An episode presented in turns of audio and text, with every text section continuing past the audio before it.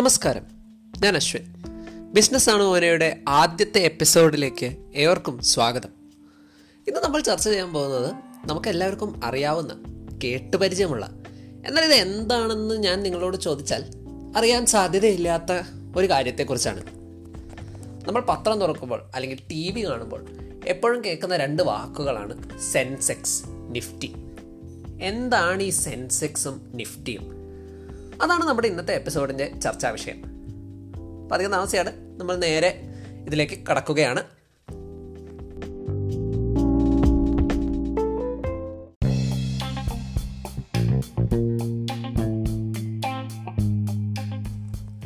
നമുക്കിനി സെൻസെക്സിന്റെയും നിഫ്റ്റിയുടെയും അർത്ഥം എന്താണെന്ന് ചർച്ച ചെയ്യാം.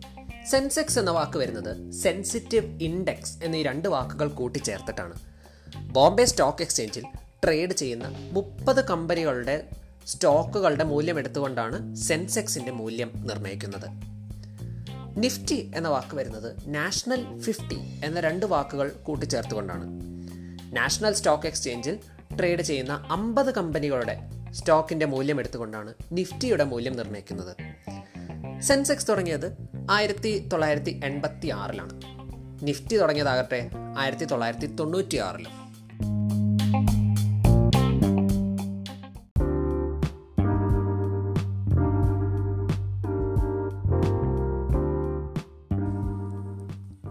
നമുക്ക് കുറച്ച് ആഴത്തിലേക്ക് ഇറങ്ങി. ഈ കമ്പനികൾ ഏതൊക്കെയാണെന്നും എങ്ങനെയാണ് ഈ കമ്പനികളെ തിരഞ്ഞെടുക്കുന്നതെന്നും നമുക്ക് ചർച്ച ചെയ്യാം. നമുക്കറിയാം നമ്മുടെ രാജ്യത്ത് ഒരുപാട് വ്യവസായ മേഖലകളുണ്ട്. സെൻസെക്സ് നിഫ്റ്റി മുതലായ സൂചികകൾ കൊണ്ട് ഉദ്ദേശിക്കുന്നത് എന്താണെന്ന് വെച്ചാൽ ഈ മേഖലകളുടെ ഒരു ആകത്തുക അഥവാ ആവറേജ് ആകുക എന്നതാണ്. അതിനാൽ തന്നെ എല്ലാ മേഖലകളിൽ നിന്നും ഉള്ള കമ്പനികളെ ഉൾപ്പെടുത്തിക്കൊണ്ടാണ് സെൻസെക്സിലെ മുപ്പത് കമ്പനികളും നിഫ്റ്റിയിലെ അമ്പത് കമ്പനികളും തിരഞ്ഞെടുക്കുന്നത്. നമ്മൾ സെൻസെക്സിലേക്ക് കടന്നാൽ അതിൽ ഒരുപാട് വ്യവസായ മേഖലകളെ ഉൾക്കൊള്ളിച്ചിട്ടുണ്ട്. പെയിന്റ്സ് ബാങ്കിങ് വാഹനങ്ങൾ ടെലികമ്മ്യൂണിക്കേഷൻസ് ഉപഭോക്തൃ വസ്തുക്കൾ അഥവാ കൺസ്യൂമർ ഗുഡ്സ് ഊർജം iron and steel I T cement തുടങ്ങി പല പല മേഖലകളിലെ കമ്പനികളെ ഉൾപ്പെടുത്തിക്കൊണ്ടാണ് സെൻസെക്സ് നിർമ്മിച്ചിരിക്കുന്നത്. സെൻസെക്സിലെ ചില പ്രധാനപ്പെട്ട സ്റ്റോക്കുകൾ ഏതാണെന്ന് നമുക്ക് നോക്കാം. Infosys I T C L N T Mahindra H C L H D F C bank S B I T C S Titan ഇവയെല്ലാം സെൻസെക്സിൽ ഉൾപ്പെടുത്തിയിരിക്കുന്ന ചില പ്രധാനപ്പെട്ട സ്റ്റോക്കുകളാണ്. ഇനി നമുക്ക് നിഫ്റ്റിയിലേക്ക് കടക്കാം. നിഫ്റ്റിയിലും ഇതുപോലെ തന്നെ പല മേഖലകളെയും ഉൾപ്പെടുത്തിക്കൊണ്ടാണ് സ്റ്റോക്കുകൾ തിരഞ്ഞെടുത്തിരിക്കുന്നത്. ഫാർമസ്യൂട്ടിക്കൽസ് ഊർജം ടെലികമ്മ്യൂണിക്കേഷൻസ് ബാങ്കിങ് ഉപഭോക്തൃ വസ്തുക്കൾ അഥവാ കൺസ്യൂമർ ഗുഡ്സ് ഇവയെല്ലാം നിഫ്റ്റിയിലും ഉൾപ്പെടുത്തിയിട്ടുണ്ട്. നിഫ്റ്റിയിലെ ചില പ്രധാനപ്പെട്ട സ്റ്റോക്കുകൾ ഏതാണെന്ന് നമുക്ക് നോക്കാം. Cipla GAIL H D F C bank Hero MotoCorp Maruti Suzuki Nestle India Reliance Industries S B I Tata Motors ഇവയെല്ലാം നിഫ്റ്റിയിലെ ചില പ്രധാനപ്പെട്ട സ്റ്റോക്കുകളാണ്.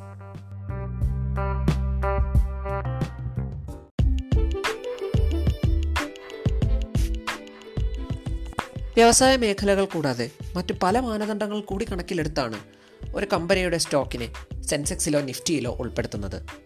ഈ തീരുമാനങ്ങൾ എടുക്കുന്ന കമ്മിറ്റികൾ ബി എസ് സിയിലും എൻ എസ് സിയിലും ഉണ്ട്. ഇവർ ഉപയോഗിക്കുന്ന വസ്തുതകൾ അല്ലെങ്കിൽ മാനദണ്ഡങ്ങൾ എന്തൊക്കെയാണെന്ന് നമുക്ക് നോക്കാം. ഏറ്റവും പ്രധാനപ്പെട്ട മാനദണ്ഡം എന്ന് പറയുന്നത് മാർക്കറ്റ് ക്യാപിറ്റലൈസേഷൻ ആണ്. ഒരു കമ്പനിയുടെ മാർക്കറ്റ് ക്യാപിറ്റലൈസേഷൻ എന്താണെന്ന് നമുക്കൊരു ഉദാഹരണത്തിലൂടെ നോക്കാം. ഒരു കമ്പനിയുടെ ഷെയർ ബോംബെ സ്റ്റോക്ക് എക്സ്ചേഞ്ചിൽ പത്ത് രൂപയ്ക്ക് ട്രേഡ് ചെയ്യുന്നു എന്ന് വിചാരിക്കുക. ആ കമ്പനിക്ക് ആകെ ഒരു കോടി ഷെയറുകളുണ്ടെന്നും വിചാരിക്കുക. അങ്ങനെ വരുമ്പോൾ ആ കമ്പനിയുടെ മാർക്കറ്റ് ക്യാപിറ്റലൈസേഷൻ എന്ന് പറയുന്നത് ഈ രണ്ട് സംഖ്യകളുടെയും തുകയായ പത്ത് കോടി രൂപയാണ്. ഒരു കമ്പനിയുടെ വലിപ്പം അളക്കാൻ ഉപയോഗിക്കുന്ന ഒരു തുകയാണ് ഈ മാർക്കറ്റ് ക്യാപിറ്റലൈസേഷൻ ബോംബെ സ്റ്റോക്ക് എക്സ്ചേഞ്ചിൽ ലിസ്റ്റ് ചെയ്ത കമ്പനികളിൽ ഏറ്റവും കൂടുതൽ മാർക്കറ്റ് ക്യാപിറ്റലൈസേഷനുള്ള നൂറ് കമ്പനികൾ മാത്രമേ സെൻസെക്സിൽ ഉൾപ്പെടുത്താൻ യോഗ്യത നേടിയിട്ടുള്ളൂ.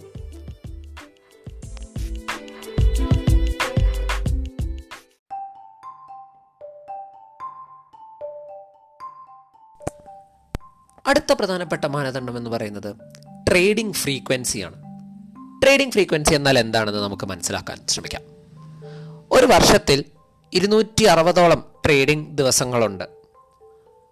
ഒരു കമ്പനിയുടെ സ്റ്റോക്ക് സെൻസെക്സിൽ ഉൾപ്പെടുത്തണമെങ്കിൽ ഇരുന്നൂറ്റി അറുപത് ദിവസവും ആരെങ്കിലും ആ കമ്പനിയുടെ ഷെയർ വിൽക്കുകയും വാങ്ങുകയും വേണം. എന്നാൽ മാത്രമേ അതിനെ സെൻസെക്സിൽ ഉൾപ്പെടുത്തുകയുള്ളൂ. നിഫ്റ്റിക്കും സമാനമായ മാനദണ്ഡങ്ങളുണ്ട്. അതുപോലെ തന്നെ ആരെങ്കിലും വാങ്ങിയാലും വിറ്റാലും മാത്രം പോരാ നല്ല ഒരളവിൽ ഒരുപാട് പേർ വിൽക്കുകയും വാങ്ങുകയും ചെയ്യുന്ന സ്റ്റോക്കുകളെ മാത്രമേ സെൻസെക്സിലും നിഫ്റ്റിയിലും ഉൾപ്പെടുത്തുകയുള്ളൂ. കാരണം എന്തെന്നാൽ സെൻസെക്സും നിഫ്റ്റിയും മാർക്കറ്റിന്റെ പ്രതിനിധികളാണ്. അതുകൊണ്ട് തന്നെ ഒരുപാട് പേർ വിൽക്കുകയും വാങ്ങുകയും ചെയ്യുന്ന സ്റ്റോക്കുകൾക്ക് മാത്രമേ മാർക്കറ്റിനെ നല്ല രീതിയിൽ പ്രതിനിധീകരിക്കാനാകൂ. അതുകൊണ്ടാണ് ട്രേഡിംഗ് ഫ്രീക്വൻസി ഇത്രയും പ്രധാനപ്പെട്ട ഒരു മാനദണ്ഡമാകുന്നത്.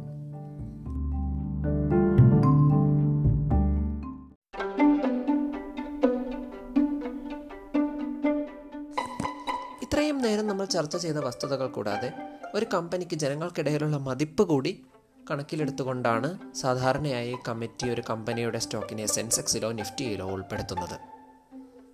മൂന്ന് മാസം കൂടുമ്പോൾ നടക്കുന്ന കമ്മിറ്റി മീറ്റിങ്ങുകളിലാണ് സെൻസെക്സും നിഫ്റ്റിയുമായി ബന്ധപ്പെട്ട പല പ്രധാനപ്പെട്ട തീരുമാനങ്ങൾ എടുക്കുന്നത്. ഒരു കമ്പനിയുടെ സ്റ്റോക്കിനെ സെൻസെക്സിലോ നിഫ്റ്റിയിലോ ഉൾപ്പെടുത്തണോ അതിൽ നിന്നും പുറത്താക്കണോ തുടങ്ങിയ പല തീരുമാനങ്ങളും ഈ മീറ്റിങ്ങുകളിൽ എടുക്കും.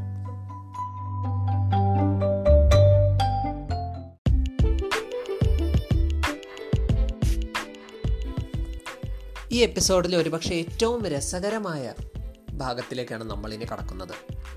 നമ്മൾ എല്ലാ ദിവസവും പത്രം തുറക്കുമ്പോഴും ടി വി കാണുമ്പോഴും ഒക്കെ വായിക്കുകയും കേൾക്കുകയും ചെയ്യുന്ന സെൻസെക്സ് മുന്നൂറ് പോയിന്റ് ഉയർന്നു നിഫ്റ്റി നാനൂറ് പോയിന്റ് താഴ്ന്നു എന്നതൊക്കെ കൊണ്ട് എന്താണ് ഉദ്ദേശിക്കുന്നത് എന്നാണ് നമ്മൾ അടുത്തതായി ചർച്ച ചെയ്യാൻ പോകുന്നത്.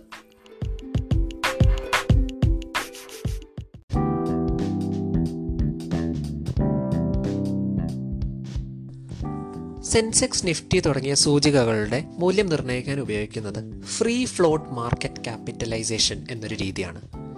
ഇതിൽ മാർക്കറ്റ് ക്യാപിറ്റലൈസേഷൻ എന്താണെന്ന് നമ്മൾ നേരത്തെ ചർച്ച ചെയ്തു. അങ്ങനെ അങ്ങനെയിരിക്കെ ഫ്രീ ഫ്ലോട്ട് മാർക്കറ്റ് ക്യാപിറ്റലൈസേഷൻ എന്താണെന്ന് നമുക്ക് നോക്കാം.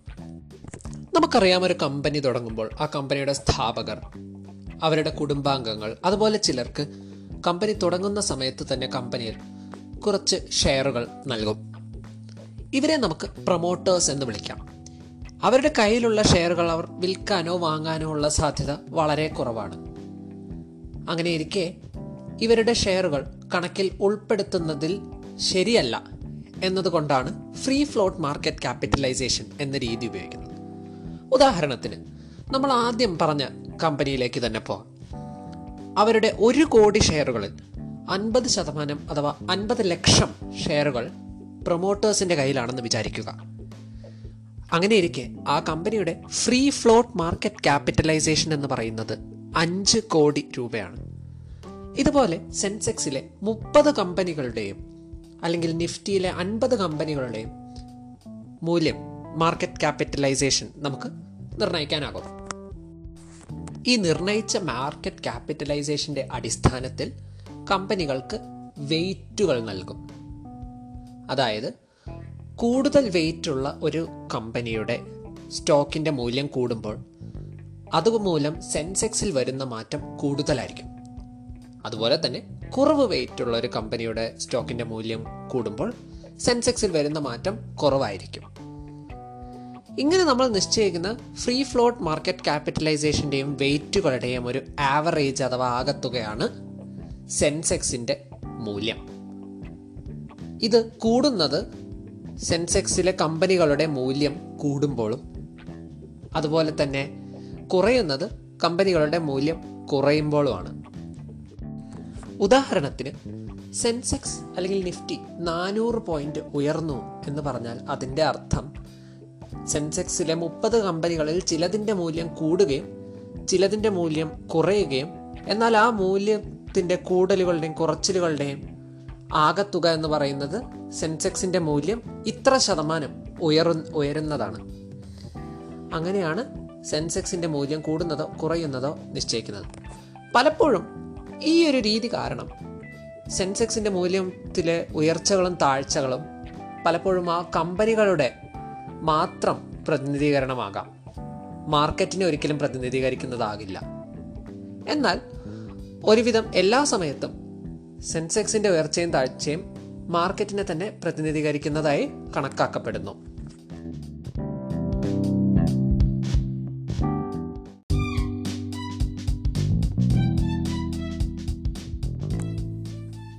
അങ്ങനെ നമ്മൾ എപ്പിസോഡിന്റെ അവസാന ഭാഗത്തിലേക്ക് എത്തിയിരിക്കുകയാണ്. ഈ ഭാഗത്തിൽ ഞാൻ ചെറിയൊരു കാര്യം കൂടി പറഞ്ഞു നിർത്താം. നമ്മുടെ മാർക്കറ്റിൽ സെൻസെക്സിലും നിഫ്റ്റിയിലും നേരിട്ട് ഇൻവെസ്റ്റ് ചെയ്യാൻ ഉള്ള ഉപാധി എല്ലാവർക്കും ഉണ്ട്. ഇതെങ്ങനെയാണ് നമ്മൾ ചെയ്യുന്നത്? ഒരുപാട് വലിയ വലിയ ബാങ്കുകൾ എക്സ്ചേഞ്ച് ട്രേഡഡ് ഫണ്ട് എന്ന ഒരു ഉപകരണത്തിലൂടെ സെൻസെക്സ് അല്ലെങ്കിൽ നിഫ്റ്റിയിൽ ഇൻവെസ്റ്റ് ചെയ്യാനുള്ള ഒരു വഴി നമുക്ക് ഉണ്ടാക്കി തന്നിട്ടുണ്ട്. ഇ ടി എഫുകൾ എന്താണെന്ന് ഞാൻ മറ്റൊരു എപ്പിസോഡിൽ ചർച്ച ചെയ്യാം.